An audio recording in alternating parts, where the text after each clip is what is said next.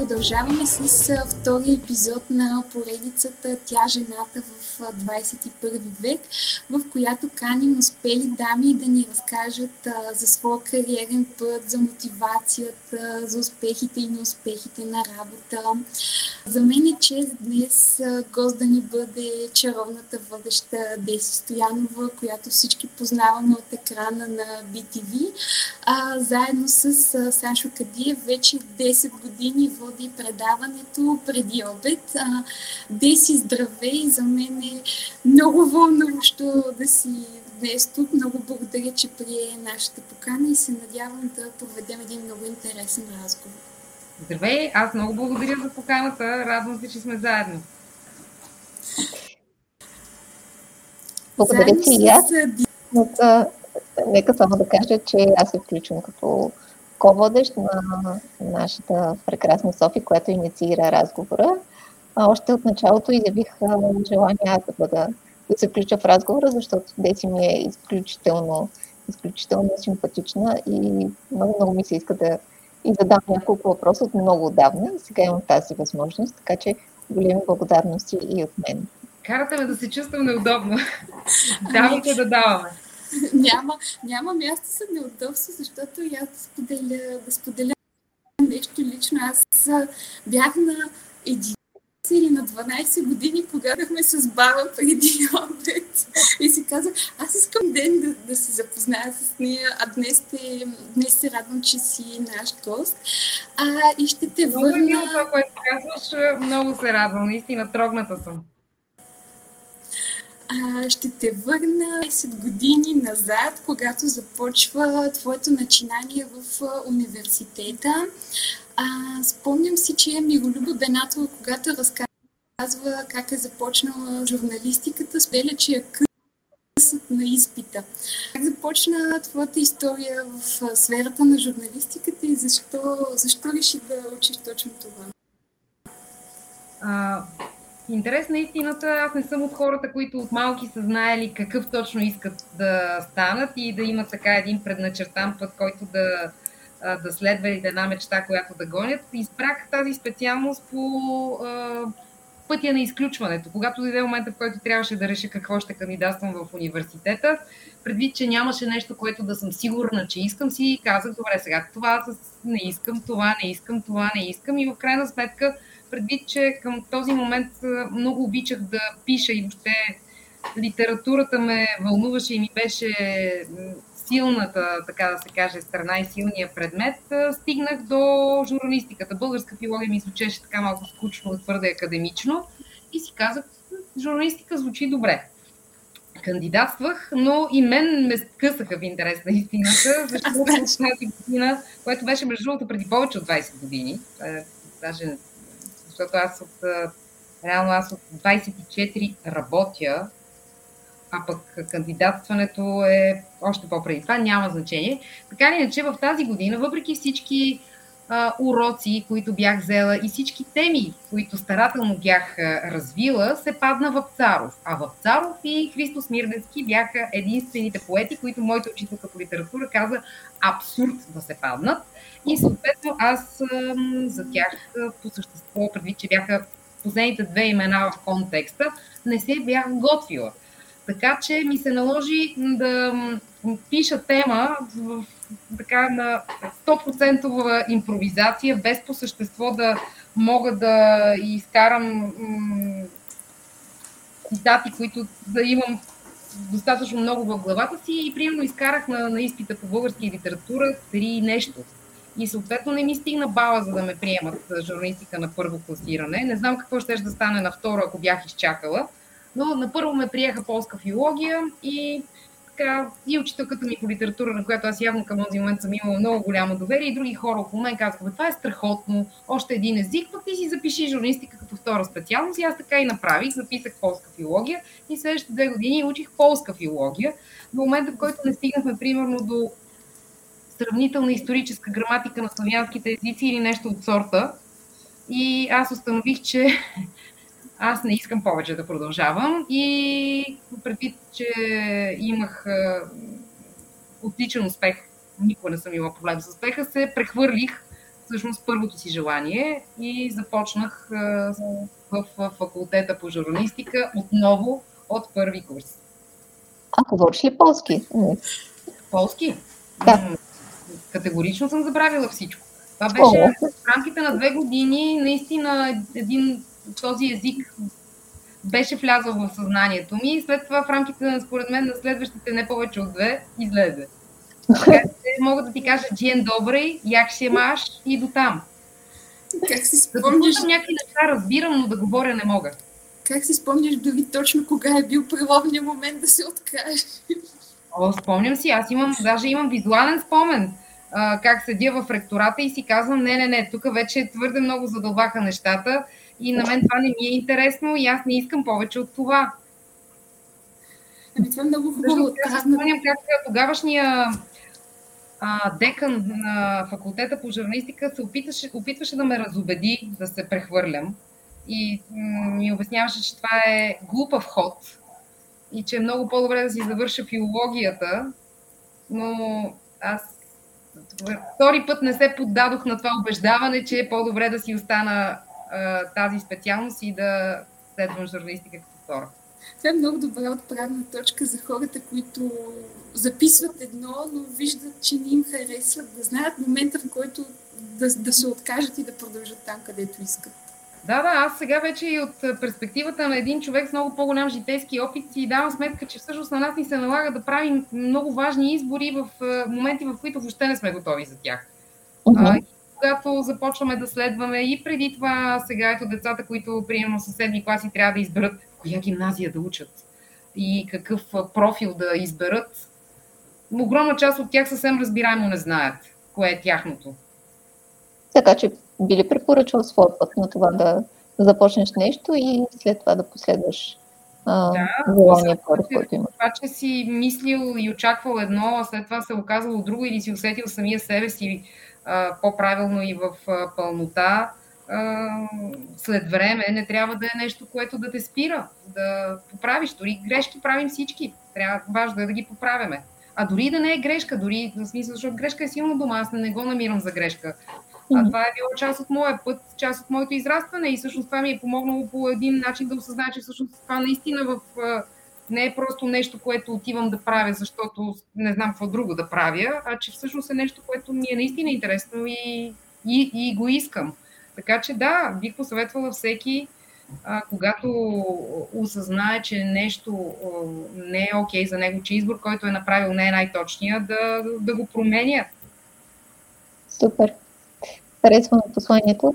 Аз искам да те питам нещо, което, за съжаление, влиза малко в сферата на клишетата и се извинявам за това. Клишетата са изключително големи истини обикновено, така че аз нямам никакъв проблем с тях. Въпросът е как ги осмисляме. Да. да. Ами, всъщност, част от причината да вложим тези мартински разговори в процеса на обсъждане на темите, които ще които ще обсъждаме по време на срещите ни, беше това как гостите ни се справят с баланса между професионалното им амплуа, това, което обичат да правят свободното си време и личния им живот. И за всеки отговор е на различно място, но ми е любопитно да споделиш твоята формула или начин, който си открила. Ами, това е въпрос, който стои пред абсолютно всеки е, един от нас. А, така че а, няма никакъв, не знам, проблем с това, че е клиширан. Защото в крайна сметка ние всички трябва да му отговаряме всеки ден на, на този въпрос. И с всички оговорки, че животът понякога успява да опровергае и най-доказаните житейски мъдрости, това, което бих казала е, че смятам, че е вярно, че когато има желание, се намира и начин. А, сега, една от причините, примерно аз преди време да се прехвърля от новините в лайфстайл журналистиката, беше осъзнатото ни желание с Велю да имаме деца. И след като те се появиха, те категорично се превърнаха в, в център на, на нашия живот.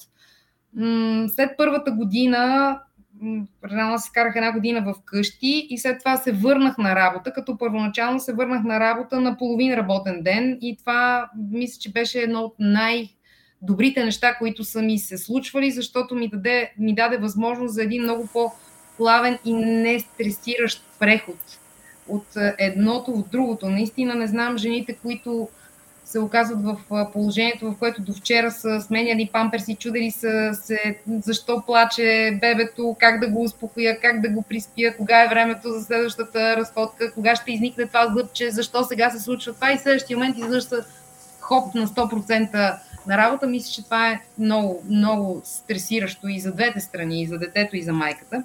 Така че аз имах този късмет при мен прехода да е много по-плавен. А, и, и постепенно да се върна 100% а, на работа.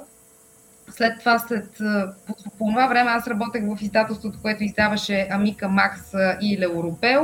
След това се появи преди обед и натоварването ми наистина се увеличи много от гледна точка на работа, която трябва да се свърши и време, което е необходимо, за да бъде свършена тя качествено. Аз винаги съм си поставила летвата възможно най-високо. Но това, което ми е помагало да успявам да съм в достатъчна степен и на двата фронта, както обичам да казвам аз, е това, че съм имала гъвкавостта и възможността аз да планирам кога да си свърша работата. И да кажем, когато децата ми бяха малки и все още ходеха на детска градина и беше много ключово да бъдат взети на време. За всички всички жени, които имат деца е, и ходят на работа, знаят какво значи да закъснееш за детската градина и да те чакат там едни едно или едни, както беше в моя случай, малки човечета, които са останали последни и госпожата да те гледа лошо, защото е трябвало да си тръгне преди 10 минути. Много добре разбират за какво им говоря.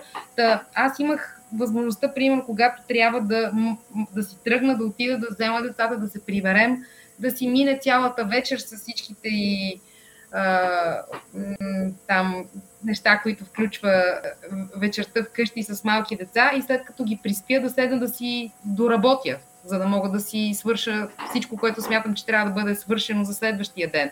И така, в този смисъл можем да разтегнем времето до един момент и аз съм имала късмета работата ми да позволява да си върша работата, когато аз преценя. И това много ми е помагало.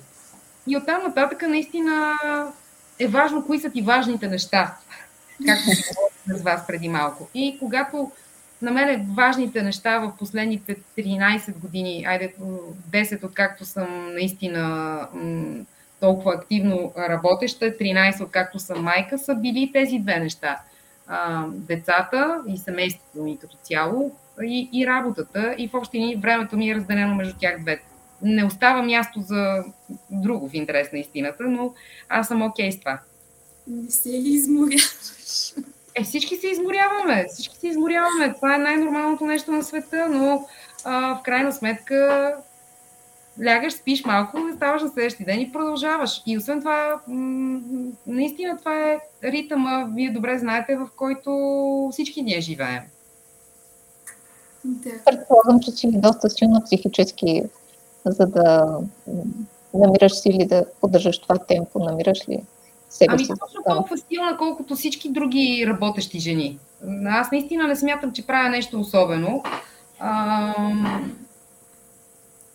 общи линии всички ние наистина а, разбираме колко можем, когато ни се наложи да го направим.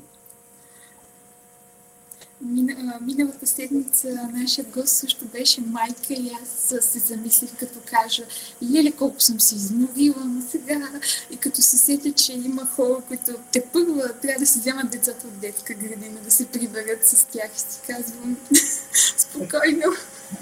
Но така е, и е много важно наистина човек да има опора и подкрепа. Аз никога не съм била сама в това усилие. С Велю сме споделяли и отговорността, и тежестта в моментите, в които е било тежко. Имала съм подкрепата и на родителите си, и на сестра ми, така че много е важно. Много е важно по-голямото ти семейство да те подкрепя. Да, така е. А, ние виждаме всяка, всяка делнична сутрин усмихнатата Деси Стоянова пред екран. А, ще споделиш ли а, какво не знаят зрителите за теб? Често казвам, трудно ми е да отговоря на този въпрос. Предполагам, че повечето не знаят, че всъщност дълги години аз съм била един изключително срамежлив човек. И по някакъв начин дори и към днешна дата продължавам да съм а, такъв дълбоко в себе си. Срамежлив човек? Да. Не мога да повярвам. Колкото и невероятно да ти звучи. Не мога да приема това. Еми да, обаче е така. То това, е, това е най-смешното и странното в цялата а, работа, че всъщност на един изключително срамежлив човек, какъвто бях и пак казвам, до някаква степен продължавам да съм аз, ми се случи така, че работя нещо, което е толкова публично и е свързано с това непрекъснато да си пред очите на хората. Аз като един виден психолог бих разчела това. Моля? Като един виден психолог бих разчела това. Да, ами да. Разбира се, но според мен поне от това, което си мисля, че познавам в теб е, че ти обичаш предизвикателствата. И предполагам, че точно това желание да ам, постигаш не по лесния начин а, своите победи е нещото, което а, те кара да бориш нещо в себе си, за да си добра от това, което искаш да правиш. Така си мисля. Да, да. Така е. Има много са, много са факторите. И, и, и перфекционизма ми, който в годините съм, надявам се, съм успяла да туширам а, до някаква степен. В крайна сметка ми е помагал, защото ме е водел напред.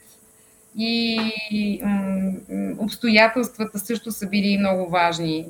Куп неща са. Да, никога не е един фактор. Да. Е, ти каза, че общо взето между работа и времето семейството ти разкъсваш, се разкъсваш и все пак някой друг свободен час в месеца предполагам, че, че се намира. Ако такъв се случи, какво, какво обичаш да правиш, на какво би го отдала? А, в общи линии, когато гледам да се виждам с приятелките си от време на време и тук преди известно време се бях зарекла, че наистина поне веднъж в месеца ще се опитвам да правя и да правим нещо, което в крайна сметка ще ни изкара от рутината и ще ни оставя спомени, защото иначе знаете, като сме прекалено много в ритъма, на който сме свикнали, в един момент дните се сливат, седмиците се сливат, месеците се сливат и ти всъщност някакси ти се размива всичко. И, и така, сега това малко ми е на ниво заричане, честно казано. Не бих казала, че съм го изпълнила, но не съм се и отказала. И какво, какво обичам и какво бих правила е с а, нищо, кой знае какво. По, по-често да успяваме да излезем а, от София, да сме някъде сред природата или да отидем до къщата в Балкана, която мъжа ми има като наследство от неговия дядо, например, е едно чудесно нещо, или, или просто да се събера с приятелки на по чаша вино и да си поговорим. А последното е любимо на всички жени. Да, да, така е.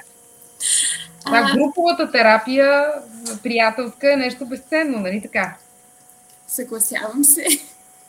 А, аз искам да те върна няколко месеца назад.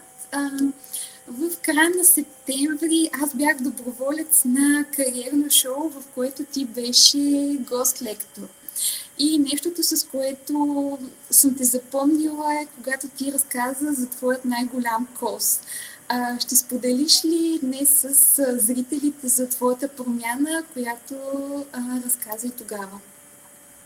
Да, аз съвсем умишлено бях избрала толкова провокативно заглавие на, на тази лекция, най-големият ми кос, а, защото допусках, че малко хора биха се сетили, като стане въпрос за най-голям кос, че всъщност това, което аз имам предвид, казвайки най-големия кос, е а, усмивката.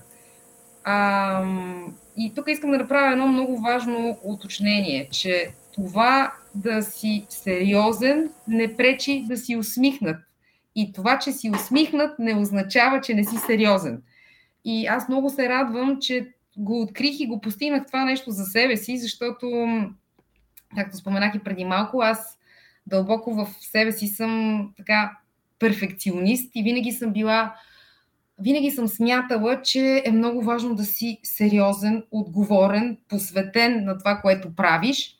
И автоматично съм изключвала като че ли възможността, докато си сериозен, да, да си усмихнат. Като под усмихнат, аз нямам предвид само просто така да си зъбен, нали, смисъл, да покажеш зъби, а имам предвид цялостното излъчване на човека, начина по който общува с, с околните, усещането, което създава, когато е наоколо. И наистина с времето аз се убедих, че това е много, много, много важно и че без него в един момент всичките ти усилия и всичко, което влагаш, може абсолютно да се обесмисли. Така че за това казвам, че усмивката е най-големия кос на всеки един от нас и просто трябва да я използваме повече. Тя помага и на начина по който ти се чувстваш. Колкото и да звучи, може би, така включително м- клиширано, но е факт, че когато ти се усмихваш повече, на самия теб ти става по-усмихнат. Освен, че околните се чувстват по съвсем различен начин. Може да си направите, всеки един може да си направи експеримент. Казването на едно и също нещо. В зависимост от това, дали ти го казвам така или ти го казвам така, има огромно значение. Аз мога да използвам едни и същи думи. Но всъщност посланието, което ще ти изпратя и начина по който ти ще ми реагираш, до голяма степен ще зависи от това дали съм го направила така или съм го направила ето така. И затова нека бъдем по-усмихнати. Езикът на тялото е едно от най-важните неща, които човек притежава. И си права, че всъщност всеки може да, всеки може да опита и да види да, резултатите. Така е. А то е огромен, повярвайте ми. Сигурно. Ако някой се съмнява, въобще, разбира се, да. Да.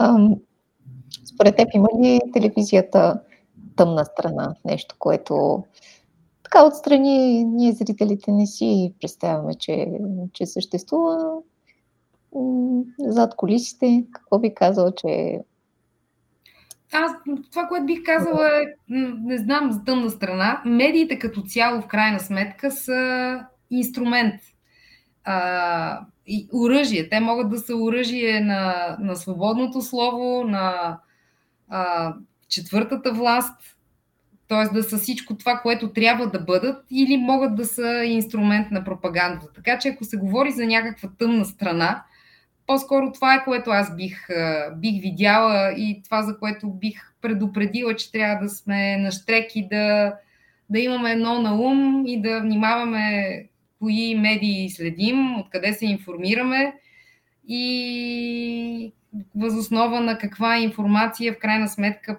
правим своите изводи, заключения и взимаме решения за позициите си. Иначе от гледна точка на бекстейдж, бекстейдж е просто а, работно място като всяко друго. Да, вероятно, вероятно е така, макар че ам, да, всичко е по-цветно и бляскаво, когато а, го гледаме на екран, но може би само който не се е сблъсквал с а, подобна професия не, не знае, че тя крие друго. А напоследък а, всички мои приятели, познати, които чувам, а, които учат журналистика, се насочват към телевизията. А, защо според теб телевизията е толкова желано място от всеки един журналист?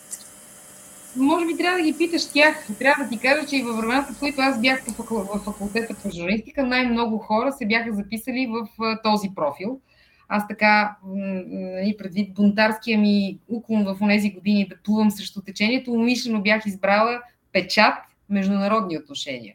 Двата профила, в които имаше най-малко желащи да, да следват. Защо?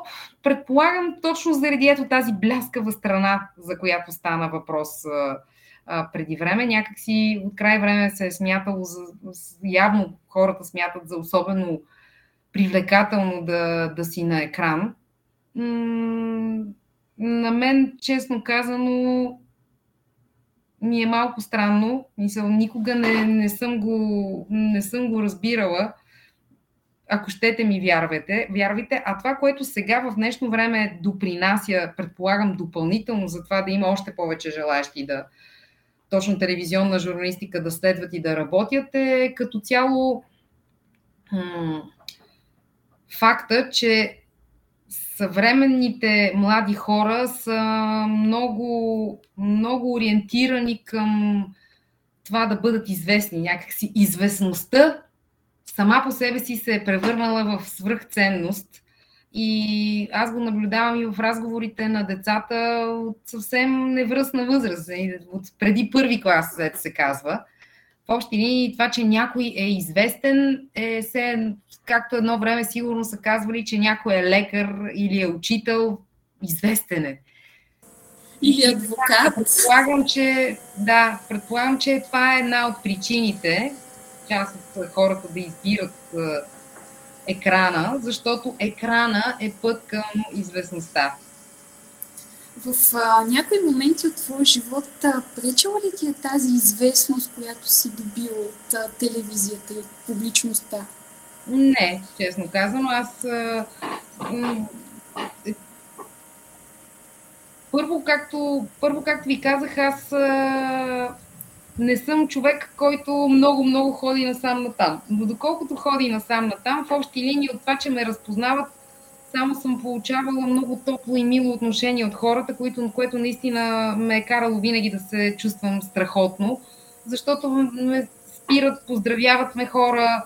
Никога не съм имала, не съм имала проблем с това. А и аз не съм от хората, които правят нещо, което да, за което да има нужда чак такава дискретност, искам да кажа, когато са на публични места, за да ме притеснява това, че ще бъда разпознат. Така че по-скоро само позитиви съм виждала и аз наистина много благодаря на, на всички хора за изключително милото и топло а, отношение, което ми дават. Това е страхотно. А каква е твоята мотивация, когато ставаш сутрин? Какво си казваш пред, пред огледалото, когато се видиш сутринта? Не си казвам нещо специално, честно да ти кажа. Много хора ме питат как така ставаш толкова рано сутрин и аз обикновено им отговарям, че хората, които стават наистина рано сутрин, са водещите на сутрешните блокове, защото те стават в 4 часа, аз ставам към 6 примерно или да кажем в първия срок, когато децата бяха първа смяна и трябваше да са в 7 и половина в училище, преди че аз ги карах до училище, съм ставала най-рано в 5 и половина. Но дори това не е кой знае какво, защото самите те ме превъзпитаха още с раждането си и от тогава насам ранното ставане вече не е проблем за мен. Даже, въпреки че едно време бях човек, който ам, обичаше да си поспива, включително ако може до 12, би било чудесно. И, и във времената, в които бях в новините на BTV, е имало дни, в които ми е било трудно да, да стигна за планьорка, която беше в 10.30 а, но децата сложиха точка на този период от а, моя живот и след първата им година никога вече не ми е било трудно да ставам рано и започнах да оценявам изключително високо а, сутрините и това, което това, което може да ти даде сутринта, никоя друга част от деня не може да ти го даде по същия начин. Така че в още ни ставам без проблем а, и просто тръгвам. Аз имам много неща, които трябва да свърша, нямам време да мисля да се мотивирам правя план за деня, докато пия кафе. А имало ли моменти, в които а, ти е идвало да се откажеш от всичко труден? Слава Богу, не. Ти била на ръба. Разбира се, не искам от теб да, да споделяш какво ти се е случило, но момент, в който може би просто ти е писнало. Не, е, съм имал, като всеки човек съм имал моменти, в които съм се чувствала уморена или потисната по една или друга причина, но слава Богу, живота е бил много милостив към мен, поне до момента, и не, не съм имала причини да искам да зарежа всичко. Слава Богу. Не. Мен си иска да ни разкажеш малко за обучаването на хора в публично говорене, нещо, което, доколкото знам, е посока, в която си поела от около две години насам. Ще споделиш ли защо реши да поемеш в тази посока и какво ти дава тя?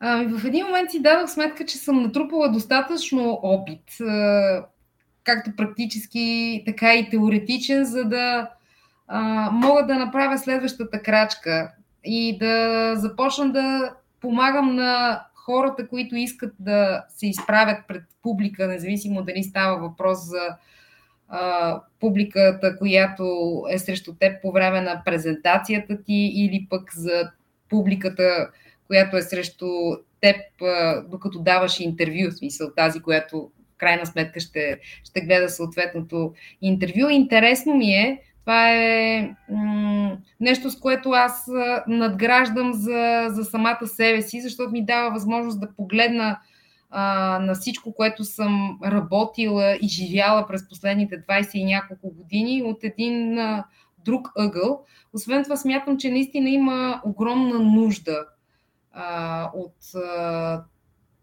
това хората да има начин да получат по-систематизирана информация така информация и съвети за това как се прави.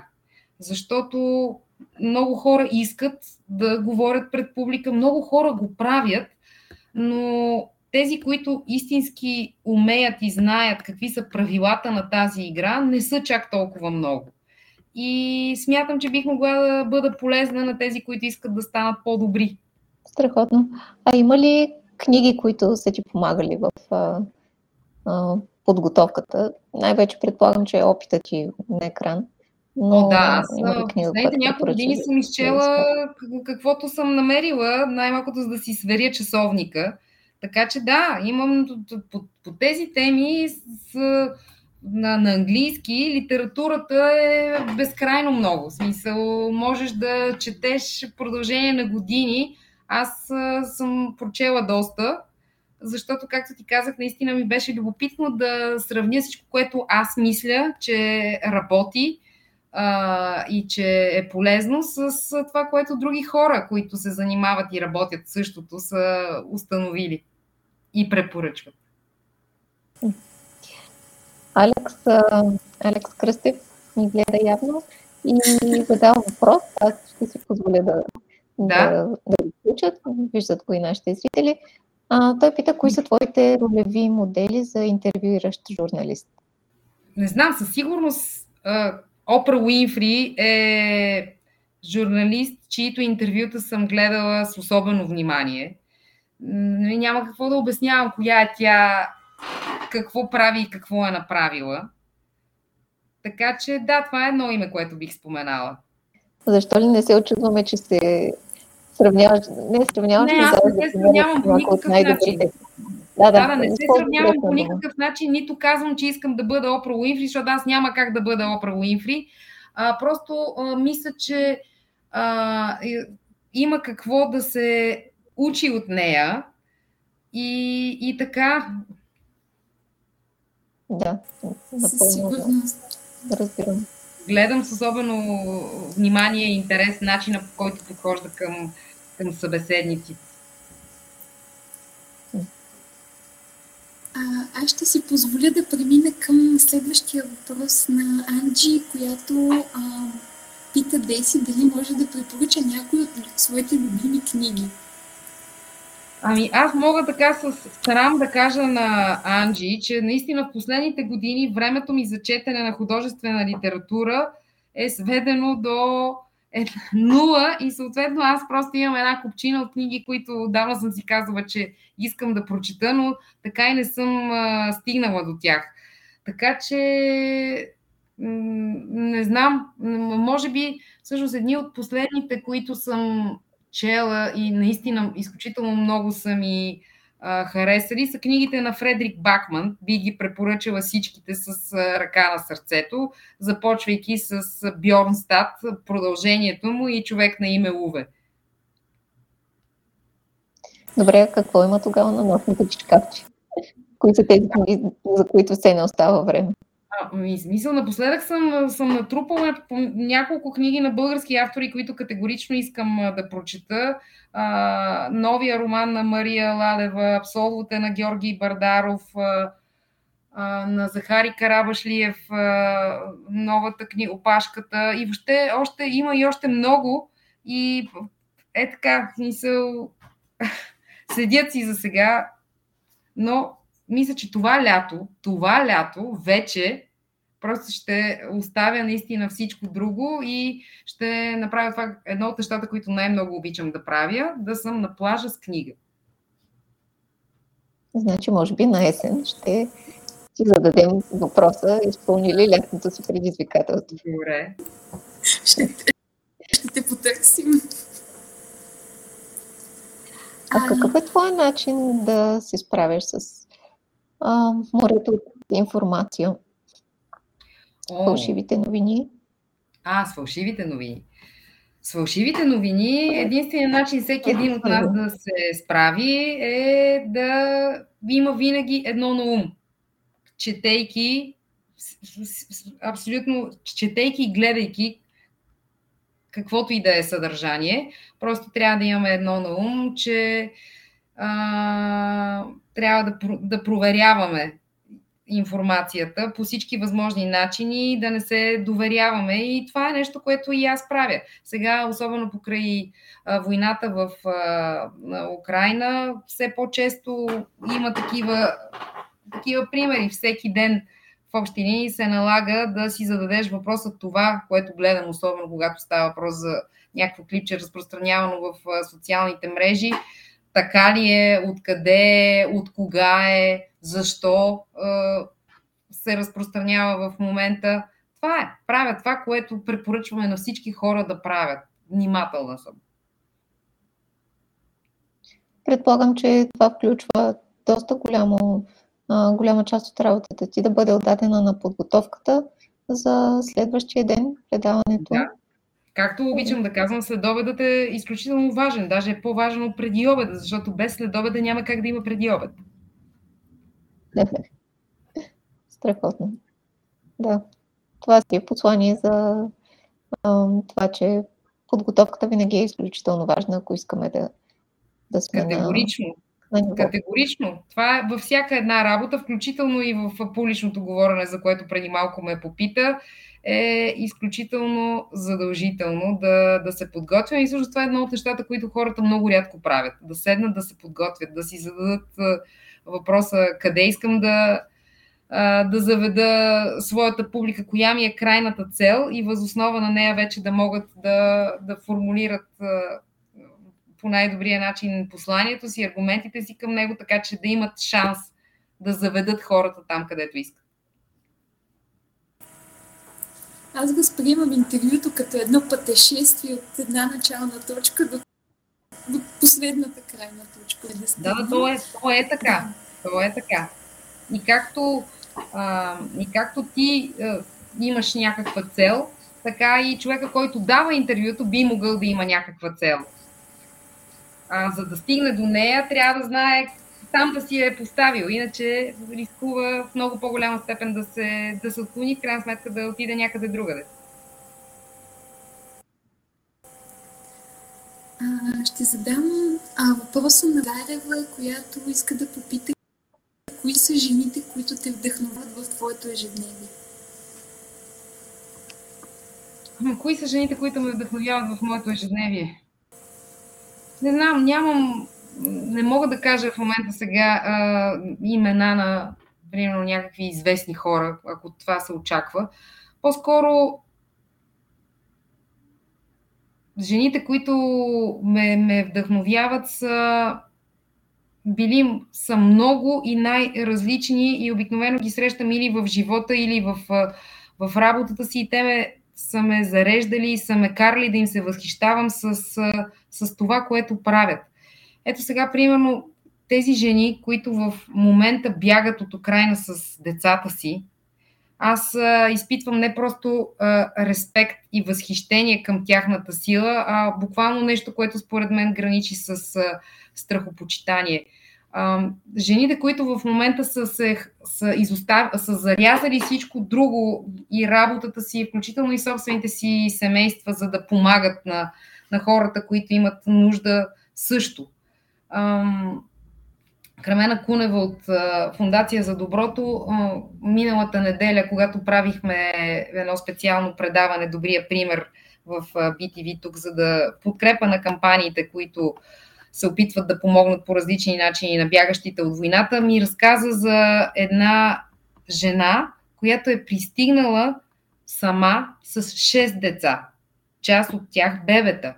Нали си представяте ако само за момент спрем и се опитаме да си представим една жена с 6 деца, не, не нейни всичките, т.е. тя носи отговорност не само за своите деца, но и за чуждите, най-вероятно децата на свои приятелки, на свои съседки. Има да мине стотици километри, граници сама с тези деца. Не знам. Мисъл, такива истории а, са дълбоко респектиращи и, и наистина показват, че в моменти на изпитания сме способни да направим много повече, отколкото самите ние подозираме. Ето на такива хора се, се възхищавам. Да, това, което сподели, наистина е момент, в който да, да, да си дадем сметка за нашите битови грижи и да си дадем сметка за толкова важни неща, които ни заобикалят. Особено толкова жестоки, които се случват на, на, на километри от нас. Има ли как според теб да сме по-обединени в, като нация в а, този момент? А, сякаш доста по-често се появява темата за противопоставяне на каузи, защо обръщаме внимание на а, тази а, кауза да помагаме на беженците в момента. А, нали, има и други войни, нали, има и други каузи. Сякаш малко фокусът постоянно при нас се измества, насаждайки вина на хора, които в крайна сметка искат да нещо конкретно. А, аз чувам, че ги има тези гласове, но аз наистина, моето усещане поне е, че те са по-скоро единични и, и по-скоро спорадични. И както и днес казах, като си говорихме с Валя Войкова и Влади Въргала, седмичните коментатори в а, предиобед по тази тема, че според мен трябва да сме да подхождаме с разбиране и към хората, които в момента канализират гнева и справедливото си недоволство към отношението на държавата, на обществото към тях в тази посока. Защото от една, също, също така не трябва да забравяме, че със сигурност част от тези гласове ум, са умишлени. В смисъл, те са с цел насаждане на едно а, определено мнение сред а, обществото. Но най-вероятно сред хората, които а, протестират по, по един или друг начин, защо сега на тях ще им давате 40 лева, а на нас не ни давате, има и такива, които а, искрено имат причина да бъдат, да смятат, че към отношението към тях е било и е несправедливо. И аз смятам, че ще е грешка, ако се нахвърлим върху тези хора и започнем осъдително да им размахваме пръст. Истината е, че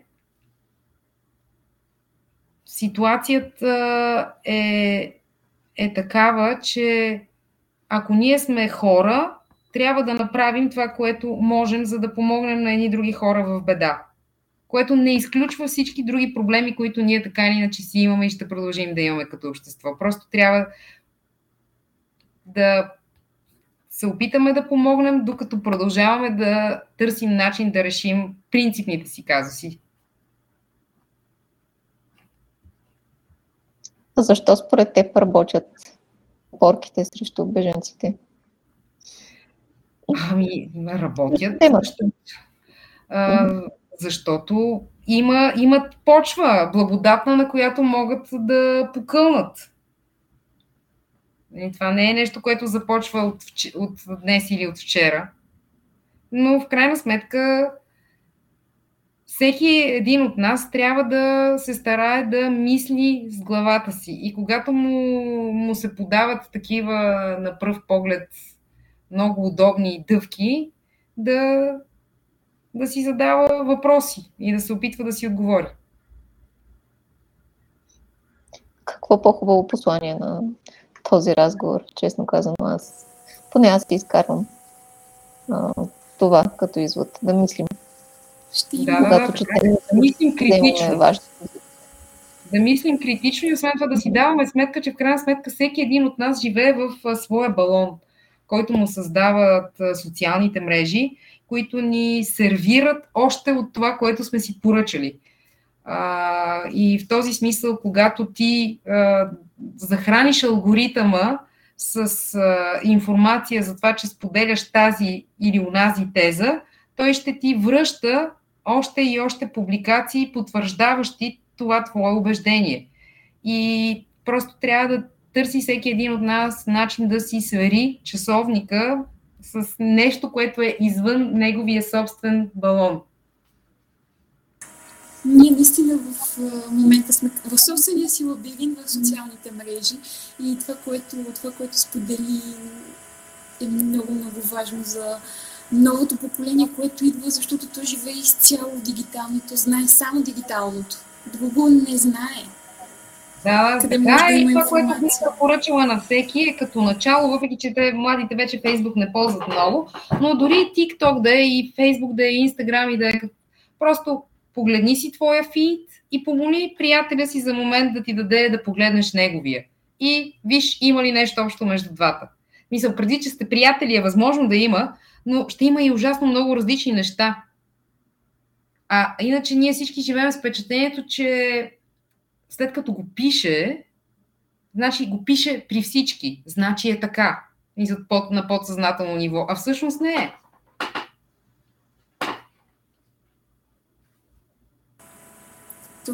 Това наистина е нещо много важно, за което не си бях давала сметка какъв ще бъде фида на отсрещния човек, защото си мисля, че както е, точно същото както е при мен, така и при него. И това, което аз си мисля, и това, което аз съм го потвърдила като мнение, е същото като на отсрещния човек, като не е така.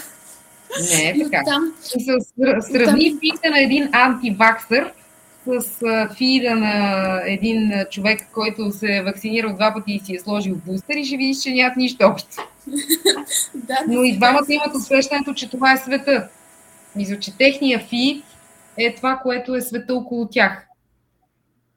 И затова, примерно, много с, с, с, с, с мои приятелки сме си говорили сега а, за, за, за изненадата от това, че имат толкова а, много силни про-путински настроения в България е изненада за много хора, защото те не са го виждали в техните фидове през последните години и въобще не са си давали сметка, че има такава подкрепа, как, как е израснала тя във времето. И че въобще има формиране на обществено мнение, което е минало под радара на, на много хора, които смятат, че следят процесите в общественото мнение. А, мисля, че а, време е да казваме ти си това, което е твоя фит. Но точно така, да. До голяма степен е така. Не, това, ти си това, което си. Ти си това, което е твоя фит в социалните мрежи.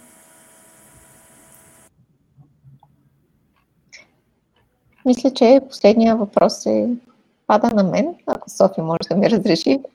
А, говорихме си за книги, обаче а, мен е любопитно дали има една, за която си си мислила, която е формирала по някакъв начин това, което си ти като професионалист или човек и ако можеш да ни споделиш, коя е тя.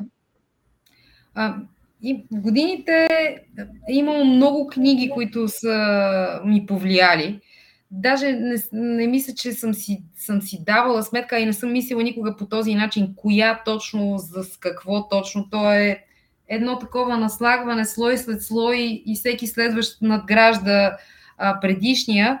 Но ако трябва да кажа една единствена книга, която е задължително абсолютно всеки да, да прочете. И аз съм си поставила за задача да, да я препрочета, защото давна не съм я чела.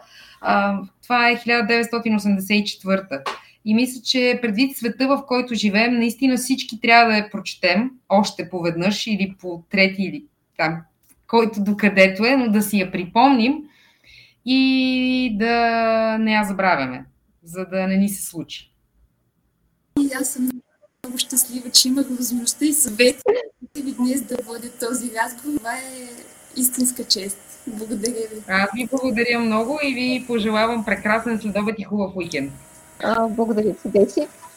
Есента ще те питаме дали изпълни лятото си предизвикателство. Искам да го изпълня. Мотивирана съм. Хубав ден. И понеже казах, който иска намира начин, трябва да му мисля аз. Точно така. Да, така е. Ще се обадим. Добре, разбрахме се. Разбрахме се.